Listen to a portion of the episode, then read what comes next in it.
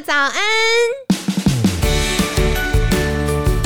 您现在聆听的是凯西陪你吃早餐。本集节目由好时好时提供，每天十分钟陪你吃早餐，聊健康。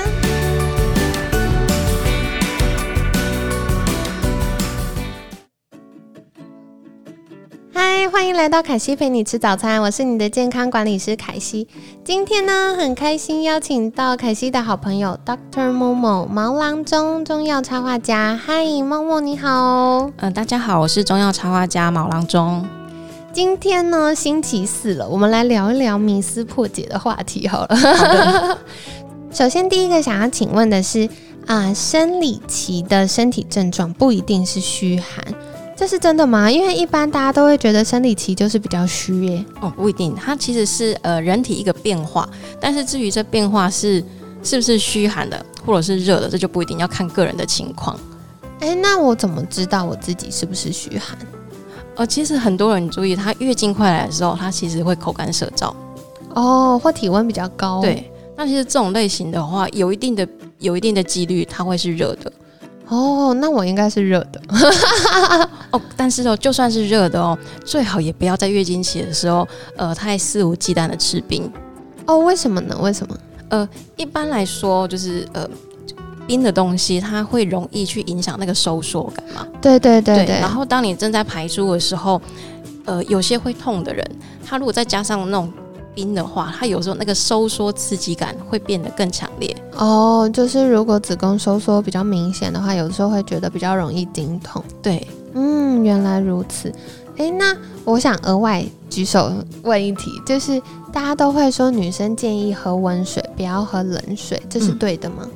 也是要看体质，哦，怎么说？所以其实有的时候喝冷水是 OK 的。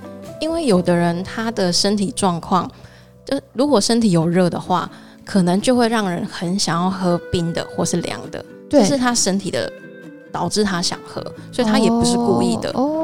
对，所以说喝凉水也不一定不好，但是一般呃在月经期的时候，还是会建议大家就是尽量不要喝那种冰沙，整个都是冰的那种，哦可以凉一点，就是常温都 OK 这样。OK，就常温水，但也不要喝冰的，喝太多。对对，嗯，原来如此，好好好，那我下一题想要问，就是生理期嗯是不是要吃补？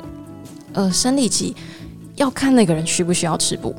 哦，哇，全部都是因人而异呢。对，是的，因为有的人他本身就是虚的，那这种时候呢，他无论是不是生理期，他可能平时他也需要补。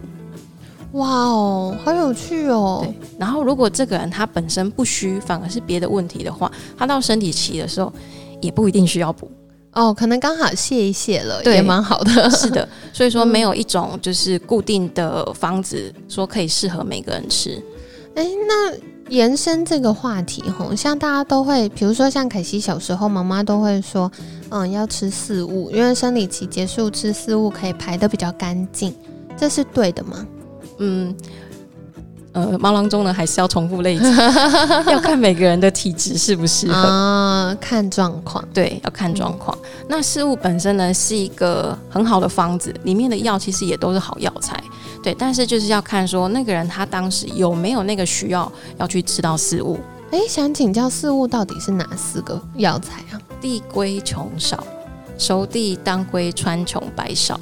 哦，所以都是一些活血补气的东西，是不是？嗯，它比较去养阴，然后去动你血中的一些气，这样子，血中的动力这样。哦，原来如此。所以其实每个人需要也不一样，因为像凯西以前吃食物的时候，妈妈都会拎着我去给中医把脉，嗯，然后把脉完之后，中医可能就会加一个什么，加一个什么，所以其实大家需要的有的时候也是需要调整。对，哇哦，哇，好复杂，对，但很有趣。那顺带一提哈，我们要来聊聊跟生理期无关话题，因为我们很多听众也是男士。嗯、男士像有的时候会说要吃一点补气的东西。嗯，人参其实是可以补气的吗？人参呢，严格来说它是养阴，诶，那个广告都有氧气人参，所以不是氧气的。它氧气其实没有错，但是那是它的，它要另外有人帮他。哦，怎么说怎么说？就是人参本身是养阴嘛，如果你水分不够，它可以它可以帮你，但是呢，它在组成一个方子的时候，它必须有其他的温热性的药材去帮助它，它才能把那个阴转成阳。所以我们说人参补阴益阳。哎，一般都觉得人参是比较燥的东西耶，所以刚刚听起来它还要温热的东西帮它。对。人参它其实是微寒性的，哎，怎么听起来不太一样？人家不是都说那个人参比较燥，所以太上火的人不能吃。而有一些呢，呃，像部分的那种韩国人参，它会用一些热性的药材去炮制过人参，所以呢，那个人参看起来就就是会变得是温热性。哦，对，那但是人参它的单纯最单纯的人参，它是微寒性的。哇，好有趣哦！天哪，今天真的学到好多。诶，那像有些人说需要吃人参，是因为气血不顺，所以中医是怎么看待气血不顺这件事呢？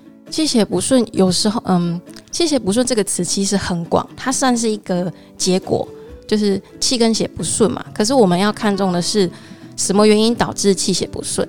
嗯，感冒也有可能导致气血不顺。所以，如果是有感冒导致的话，我们就得先处理感冒。那如果是胃肠，比如说，呃，胃肠就像我们的一个工厂，我们必须食物、空气要呼吸进来，吃进那个食物吃进来之后，工厂呢要把那些原料去换成身体的一些，呃，看是气血呀这些的。所以说，如果工厂有问题的话，它也有可能造成气血不顺，这时候我们就要修修理工厂。所以原因也有很多。对，那像一般气血不顺的，这叫什么症状吗？嗯，大概有比较常见的有哪些呢？哇，它非常的广哎。像比如说我们 讲的制作人灿笑，因为有的人呃，比如说像像是如果是排泄系统的话，有些人他可能便秘或是腹泻，这也有可能是气血交替的。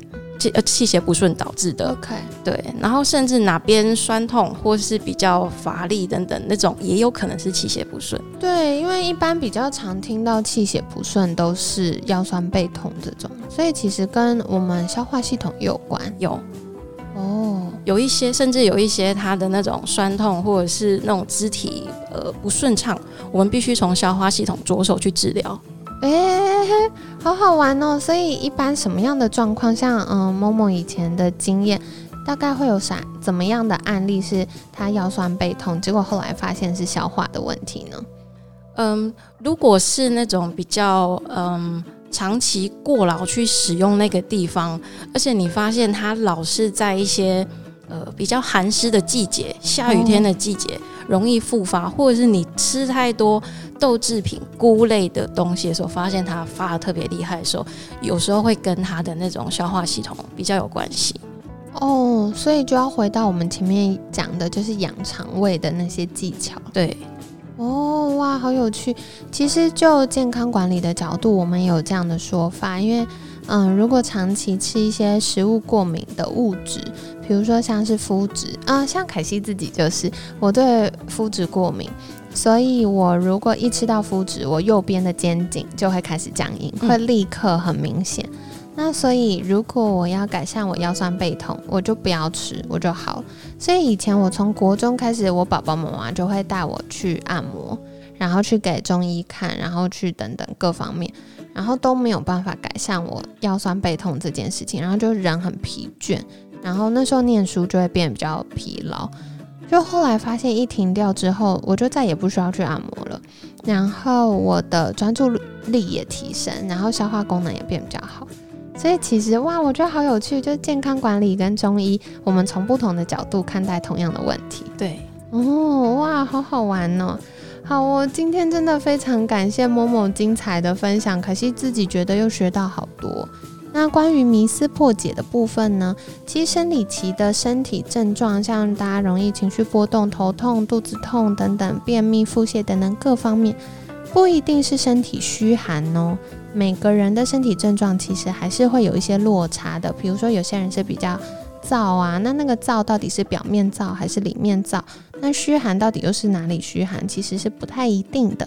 那生理期是不是一定要吃补药呢？也是看状况哈。就是像一般大家会觉得，诶，生理期结束要吃一些四物，其实四物也要看每个人身体症状，它可能方子需要微调。那再来的话，诶，今天凯西自己学到最有趣、最颠覆我想象的，其实是人参。以前都觉得啊，人参应该很燥，所以女生一般比较少在吃人参。就是原来发现人参它本身是有点偏寒的，是的。然后所以有一些在炮制的过程会用呃比较温热的食材去帮助它改善它的药性。那另外，嗯，刚刚有提到气血不顺，有的时候不是那个地方本身不顺，可能是身体其他地方的不顺影响到。所以刚刚有提到，诶，有可能是消化系统要改善啦，或者是诶身体这个气血运作的这个马达需要调整，那这样就会让我们运作更顺畅。哇，真的好精彩哦！那也想要再再次请教默默的是，如果大家想获得更多这方面的资讯，可以到哪里找到你呢？我在 Facebook 有粉砖，呃，粉砖名字是 Doctor Momo 毛囊中本草疗愈插画。另外，我也有 IG Doctor Momo Chen，欢迎大家来。好的，所以如果你跟凯西一样对中药或中医充满好奇的话，我们也可以一起追踪跟订阅喽。那今天很感谢 Dr. Momo 毛郎中的分享，每天十分钟，健康好轻松。凯西陪你吃早餐，我们下次见喽，拜拜，拜拜。